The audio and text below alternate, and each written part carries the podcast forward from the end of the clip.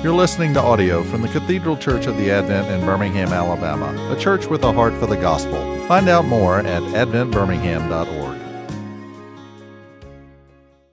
God, we give you thanks for the season where we look expectantly, uh, Lord, kind of in both ways, backwards and forwards, back to uh, what you've already done and forward to what you've promised that you'll complete and do in your second coming. And so, Lord, as we look today uh, to your gospel, to your story, uh, to your life, uh, to your death, to your resurrection, Lord, we hold all of these as our only means of salvation. So be with us during this time. In Christ's name, amen.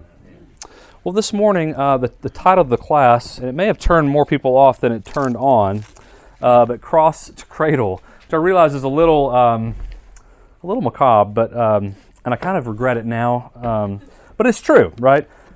It's true. Uh, when we talk about the Christian message, the story of the gospel—that is, the life, death, and resurrection of Jesus—it all goes together. You can't leave uh, one part out at the expense of another. And often it is the case in Christian circles to kind of have a debate. Uh, what's more important, the incarnation or the crucifixion?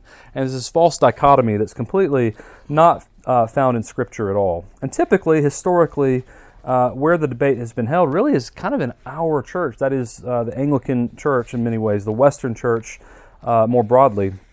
Um, because the more Catholic-leaning side of our tradition tends to privilege incarnation, and the more Protestant uh, side of our tradition tends to privilege uh, the crucifixion. And uh, again, I'll, I'll say this until I'm blue in the face, you can't have one without the other. Uh, one, now, you can have an incarnation, you can have a crucifixion, but the meaning of both, uh, and everything in between, by the way, uh, they're, they're just the bookends, if you will. Uh, all of Christ's life is salvific. Uh, all of Christ's life is a substitution. Not just what he did on the cross, not just what he was and is uh, when he was in the cradle, but his whole entire life. And moreover, not just his earthly life, uh, but his existence prior to uh, his coming to be with us. As John says, uh, he is the lamb that was slain before the foundation of uh, the world. This was God's plan from the very beginning. I'm going to turn to John's Gospel, chapter one, uh, something that we'll become well acquainted with over the next few weeks. This is always uh, during the, the season of Incarnation, uh, Christmas, uh, that we consider this. But I'm going to just jump down to uh, verse fourteen in chapter one. And you all probably know this, but we're going to read it. "And the Word became flesh and dwelt among us. And we have seen His glory, glory as of the only Son from the Father, full of grace and truth. John bore witness about him and cried out, 'This was he of whom I said, He who comes after me ranks before me, because he was before me.' For from his fullness we have all received grace upon grace. For the law was given through Moses, grace and truth came through Jesus Christ. No one has ever seen God, the only God, who is at the Father's side. He has made him known." Well, that first verse I kicked off with, "The Word became flesh and dwelt among us."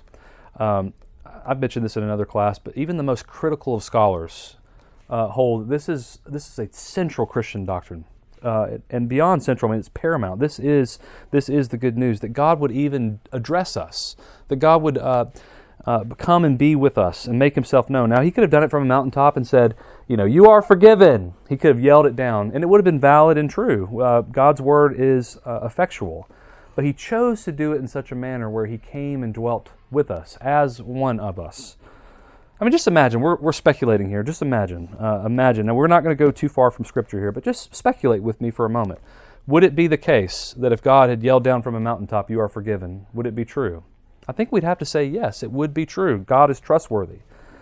But we had to question ourselves and say, who, who whose voice was that? Who's speaking?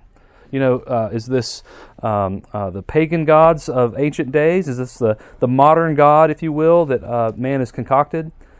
The fact that God uh, came through Israel, uh, there's a whole preemptive story uh, that you and I are kind of led into, uh, assuming none of you are uh, ethnically Jewish. We're kind of led into it. So, but if God had not dealt uh, through salvation history in this manner, we wouldn't know Him or recognize Him. And so the fact that He comes in the manner He does, the story that was just told by our, our children, the fifth and sixth graders, uh, that is the story. That through uh, through Mary, through this promise uh, of David's lineage, through uh, this people that He called in covenant with Himself, He chose to become one of us. and to dwell among us. And moreover, to live a life uh, where he gives us grace upon grace, as John says here. I love that John emphasizes that. Uh, now, the law came from Moses. That's not to negate the law. It's not to say the law is not important. But uh, Moses is not God. Moses spoke for God. Moses was God's mouthpiece. But he himself was not the incarnate Savior of the world. Uh, Jesus was. And so he says that. Grace and truth came through Jesus Christ. And so we hold the incarnation as, as central, as paramount, that God would come, uh, Emmanuel, come be with us, become one of us. And then on the flip side of it, uh, we know that if he just came, yeah, that'd be fine, but he chose, and this is God's nature, uh, he chose to be humble. He chose to suffer. Look, if I were God, and you don't have to ask my opinion on this, if I were God, I know, I would run as far away from the cross as I possibly could. What kind of God would that be, though? It'd be the God of every other culture, every other uh, uh, mythology, a God that's uplifted and high and abstract and too good for us, which is all valid and true. But our God does something completely different. He runs towards the cross. He runs towards the humble cradle. He runs towards uh, a lowly life. And so the crucifixion to me, uh, among many things, of course, uh, the blood of the Lamb that was slain, of course, is uh, salvific and forgives us. But the crucifixion is the crowning achievement of all of who God is. God chooses to humble himself, not just on the cross, but throughout his whole entire ministry. And so again, you can't pick out one piece uh, and abstract it. it. It's a whole narrative. But just so you know, uh, just taking Mark's gospel as an example, the gospel writers uh, went at painful lengths to tell us how important the crucifixion was. I mean, consider Mark's gospel. It's it's sixteen chapters long, not very not very long. Uh, but the last, I'm going to look and just verify exactly when the crucifixion narrative starts. Just how much real estate he uses with his pen uh, to talk about this. Truth, truthfully, it is. Yeah. Now, in terms of the actual narrative when he goes to the cross, it's really around, yeah, fourteen. Uh, but you're exactly right, Don. There's a turn that happens in, in Mark's gospel, where he starts explicitly talking about the Son of Man will go, and he will be mocked and killed, and three days he will rise again. That happens in chapter eight. In the narrative, and he, he explains that, um, who is it that goes against him? It's Peter. Peter. Peter says, "Far be it from me, Lord, that you would go do that. You're the Messiah. Messiahs aren't supposed to do that." You're exactly right. Yeah, so Mark spends a lot of real estate in terms of what he's writing to talk about the crucifixion. So again, speculating, we don't know exactly Jesus' age. A lot of folks traditionally say thirty-three. It's never explicitly said thirty-three. It says about thirty years old, and then we go from there and say he had three years of ministry. Well, let's just say thirty-three for the sake of our argument. Uh, one day in his life, one day, let's say night and day, uh, the Garden of Gethsemane into the crucifixion, uh, of a thirty-three-year life. The gospel writers go at pain uh, to, to detail. So that should tell us something right there. If anyone says it's all about the incarnation and the crucifixion is not that important, uh, uh, they're they're deluding themselves. They're delusional. Uh, early Christianity, that is the, the witness to the apostles, is the crucifixion just as much as uh, uh, the incarnation. Again, they go together, uh, is paramount. So let's stop there for just a moment. Um, any thoughts on sort of that that proposed um, sort of dichotomy between incarnation and crucifixion? Do y'all kind of understand what the rub is and why historically that's been an issue?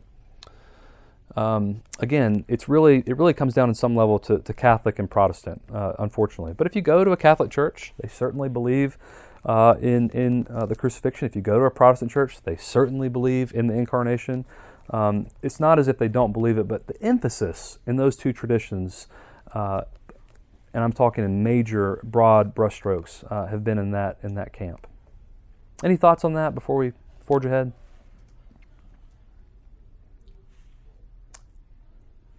All right. So going back to John's Gospel just for a moment. Again, we'll be uh, well acquainted with this as we already are. Um, are you going to fourteen now? Or? No, back to actually back to John chapter one. Um, yeah, and verse verse fourteen uh, is kind of where uh, this discussion started. Uh, John, unlike the other Gospels, John, um, you know, you'll, you'll know this, but Matthew, Mark, and Luke are written what's called the Synoptic tradition. Uh, most scholars believe Mark was written first, and not that Matthew and Luke were looking over his shoulder and copying, but uh, Mark was sort of the, the first witness uh, in writing. And Matthew and Luke, uh, Luke says as much. Luke used sources in telling his story. John is doing something uh, slightly different. Now, he's not telling us lies, but he's not concerned with chronology in the way the others are. He's telling a theological account, which is uh, which is true. And so when John starts his narrative, he's not starting uh, in the cradle. He's starting long before that. In the beginning was the Word, and the Word was with God, and the Word uh, was God. And so again, this this goes to the point that this was from from eternity past, if you can even conceive of that. This was God's plan, to, to be one of us. Uh, the Word would become flesh, as we find out here in just a few moments. And so that Word becoming flesh, we have to ask, what, whose Word is this? What Word is this? And of course, you and I, as Christians, we know this is this is God's Word. And when He speaks, uh, we listen and we hear. And our listening and hearing in this case is uh, beholding, seeing the man as, as he is, seeing Jesus fully God and fully man, Uh, living a life. And, and in the gospel, uh, they don't recognize him in the, as the Messiah, at least in Mark's gospel, until he is crucified. It's the centurion at his right hand, or by the cross, he says, "Surely this man was the Son of God." And so in that, you and I are given a glimpse of who God is. As John says, no one has ever seen God except for uh, he has made himself known in Jesus Christ, who is at the Father's side. He has made him known. And so you and I come to recognize God not from His abstract power of being far removed. We don't have access to that. We have no ability to go to the heavens and peel behind the clouds or look beyond the planets. And I'm, I'm speaking somewhat um, uh, mythologically there. We don't know where heaven is. It's not a location in that manner. We don't have access to that. God is uh, far removed, as Isaiah says, "My thoughts are not your thoughts. My ways are not your ways." He is far removed from our existence. And yet He chooses to enter into the picture. This is a miracle in and of itself. The incarnation is a miracle in and of itself. But then again, taking that logic of what would a God do if a God came, and seeing what Jesus does, it blows our mind. It blows our mind because it's simply not the way you or I would have written the story. Now, what I've given you is song lyrics that I think really, uh, in kind of an amazing way, talk about this, marrying the incarnation Uh, in the crucifixion, the humility of God from the very beginning, uh, uh, but chiefly also in the cross. So forgive me, I don't know what, any techies in here? Anybody? I'm putting you on the spot, aren't I? Um, I'm going to have to probably pump up the volume on this laptop. And for those listening on the recording, this is a song by a band called Me Without You. It's called A Stick, A Carrot, and String. So you can Google that uh, for yourself. And what I'm going to do is just pump this volume up as loud as I can and hope that you can hear it. And we're going to listen to it all the way through, so forgive me for that, but it's it's worth hearing.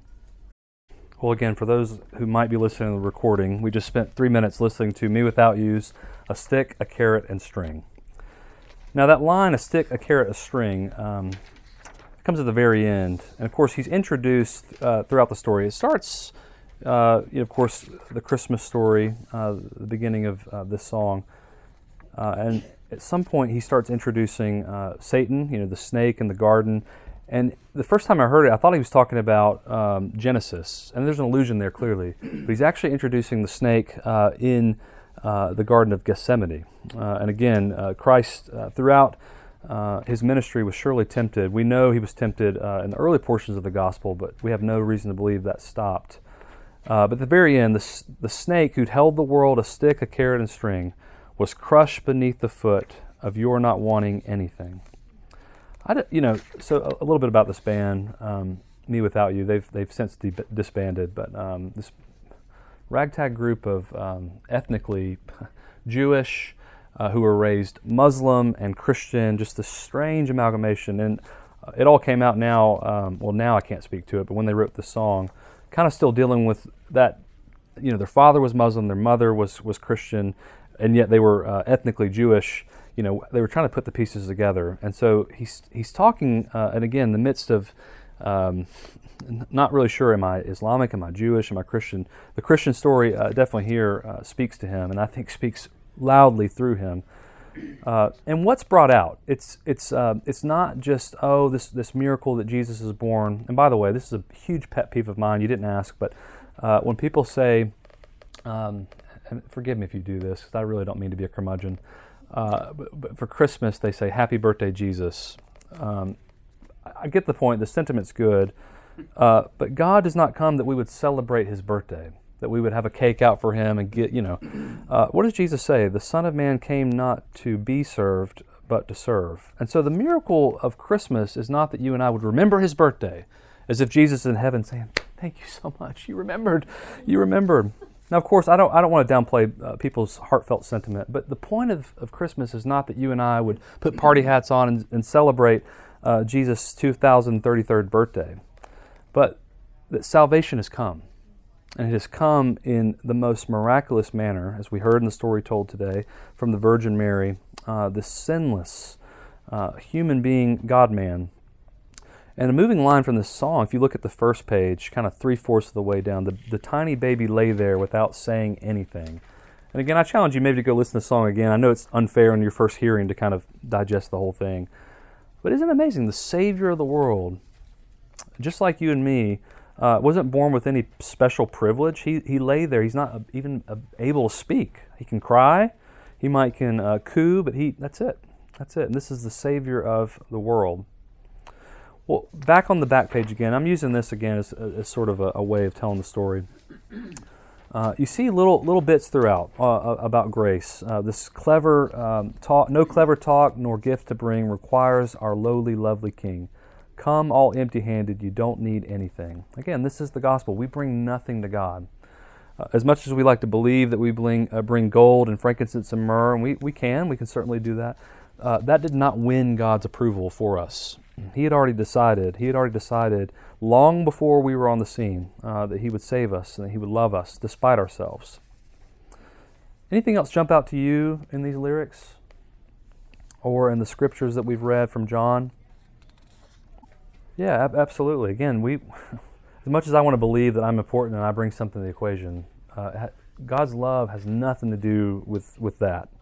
In fact, to the contrary, He loves me in the fact that I didn't love Him first. He lo- He loves me uh, despite everything else that I believe about me is lovely. And this is the doctrine of impu- imputation on some point. He creates, uh, He imputes on us. He calls us righteous because of Jesus. Not because we have anything to bring, but he, but he gives he gives it and imputes it on us. Yeah, I mean, I think he's. I think from, again, if you look at Genesis dangling out, did God really say, don't eat the fruit of the tree? This temptation to be in charge. And so the snake, uh, Satan, has tempted us all along that we would be gods, that we would be in charge. And so in the both the incarnation and then the crucifixion, uh, and as Cameron Cole said today, I don't want to leave this out, the resurrection, again, you can't, he said you can't talk about uh, the cross without the empty tomb. All of this is, is the gospel. Uh, that that um, that sense in humanity that we could be gods was crushed uh, beneath the foot of Jesus, uh, humbling himself on the cross. And so when we hear the word of the cross and the resurrection, Uh, it crushes that desire in us. That's my take uh, as I, I think about the snake in the garden. Tempted them to challenge God's word and God's uh, God's command. Did you have another thought on that, or was that? No, yeah, just kind of curious. That's yeah, that's my, my thought. But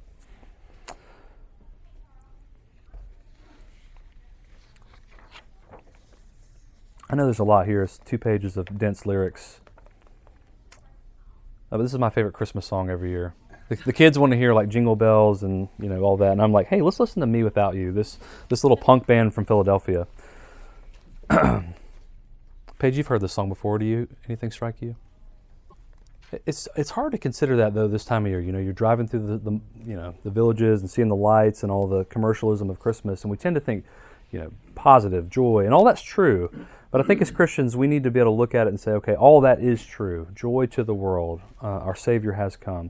But recognizing who our Savior is and what He ultimately was destined to do. I'm not trying to ruin Christmas and be a Grinch, but I do think, um, even as it was alluded to in the sermon, you know, I don't think Joseph and Mary understood or knew what they were holding, who they were holding.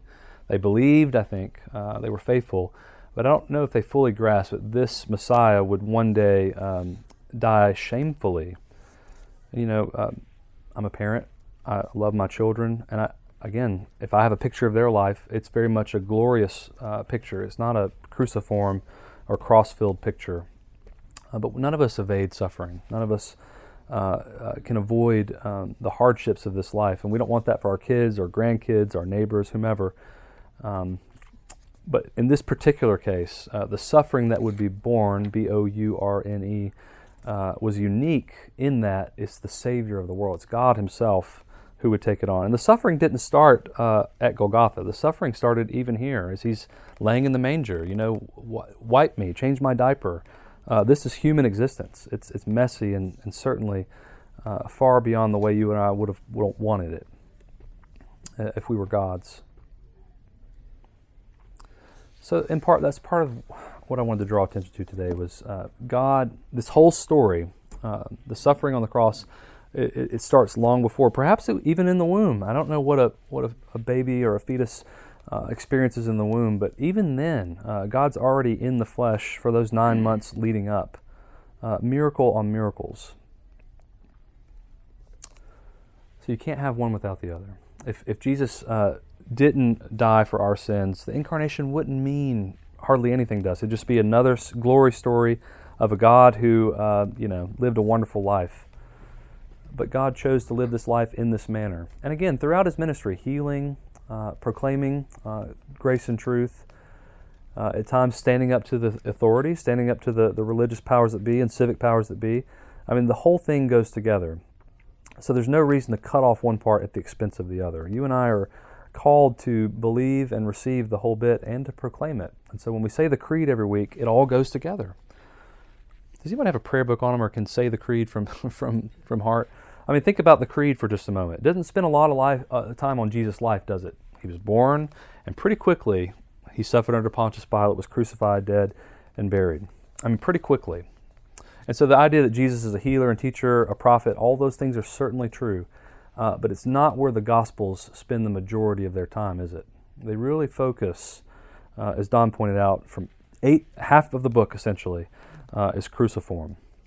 That's important for you and me, not to be um, dour, uh, not to be uh, bah humbug, but to say, look, in, in reality sense, look uh, in the face of all this and say, this is what we proclaim, this is who we are, a people who've been claimed by God who chooses uh, to be humble and chooses to suffer at our expense and because of us and ultimately for our good. We've got just a few more moments. Any other thoughts on Christmas, on incarnation, on crucifixion? Don? Yeah. And God knows that. So when, when all this was happening in real time, and again, what is time to God, I'm not so sure, but as it was playing out, uh, God knew that. That shadow of the cross from God's perspective certainly was there. Did Joseph and Mary know the full extent? No. Did the angels know? Probably, I mean, probably not. Uh, angels are not God. Did the shepherds know? Did the wise men know? Uh, certainly not. And yet, from God's perspective, It, it it was known. Uh, Blessing for us is we live this side of the cross, so we can know. Yep, grace is uh, always uh, hindsight's twenty twenty. Grace is always twenty twenty two. We can look back and say, uh, God did that for us, and so it gives us the courage to forge ahead, to take the next step, as Cameron said, uh, because we know He's He's already accomplished this. This is a unique thing about unique thing about being a Christian is we know both the beginning and the end of the story. We're just kind of playing out the the middle part, as it were. Or really kind of the ending part. We're in the, the last days, uh, as we confess, however long those last days may be. Uh, but there's both, um, there's comfort in knowing what has gone before us, that God has accomplished this, as Jesus says on the cross, it is finished. Not it will be finished, uh, not perhaps it will be finished, but it is finished. And then that gives us the confidence uh, to forge ahead. I'll have to Google that image you're talking about, Don. That's, that's very good. What what does God want us to be doing in those last days? What does He want from us? Yeah, I mentioned this uh, to the day school students not too long ago, uh, and actually the five o'clock service. But if you go back into the nave and look up at the triptych of the, the stained glass of the two comings of Christ, the, the first coming, you see Mary on the left-hand side as you're looking up at the altar. That's the incarnation. That's the first coming. Don is the one who told me this, by the way, several years ago. And on the right side, you have uh, Jesus um, uh, sitting on his throne, uh, coming back to judge the quick and the dead. And what's in the middle? It's the Last Supper. Uh, it's us uh, participating. It's the disciples participating in the Last Supper. But the call is between the two comings. We proclaim His death and resurrection uh, through the supper, through word, through deed. We make it known. We tell it not just to the world, but to ourselves. The church preaches this message to itself, and a church who doesn't preach that message to itself quickly gets off the rails. quickly gets off the rails. So we're, we're called to proclaim his death and res- resurrection until he comes again. And so what goes with that? What did Jesus command uh, in the Last Commission? Go, therefore, and make disciples, baptizing them in the name of the Father and the Son and the Holy Spirit.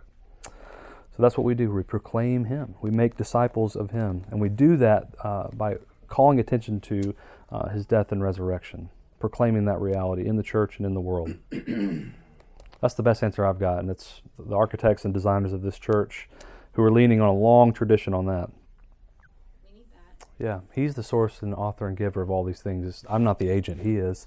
And you're right, when we when we heard that message proclaimed, it inspires us. It becomes second nature uh, to go and love too. Not perfectly, uh, only Jesus could do that, uh, but we do it in response uh, to what he's done. There's something else you said there that really had me going for a second in a good way. I'm hearing the bell ring, okay. But it was really good. I want to go back to it. I was just saying I made you guys. Yeah, it wasn't that. That was good, but... Um, I can't remember who said it, but like we're all leaky buckets. No, yeah. Yeah, Luther said that. Why do you preach the gospel every week? He says, well, when you start looking like people who believe the gospel, I'll stop preaching it. And it was Calvin who said, you know, we're leaky buckets. We need to be filled up every week uh, with God's grace. All right, well, those are the bells. I'm going to obey them. Whatever that thought was, maybe it'll come back one day. Let's close in prayer and be on our way.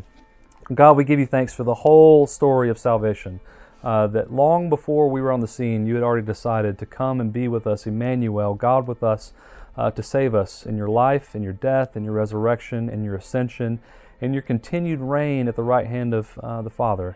And so, Lord, uh, we ask through these next several days as we celebrate uh, Christmas with our family and friends and loved ones, that you would bring to the fore all the good news that you've done in Jesus Christ. It's in Christ's name we pray. Amen.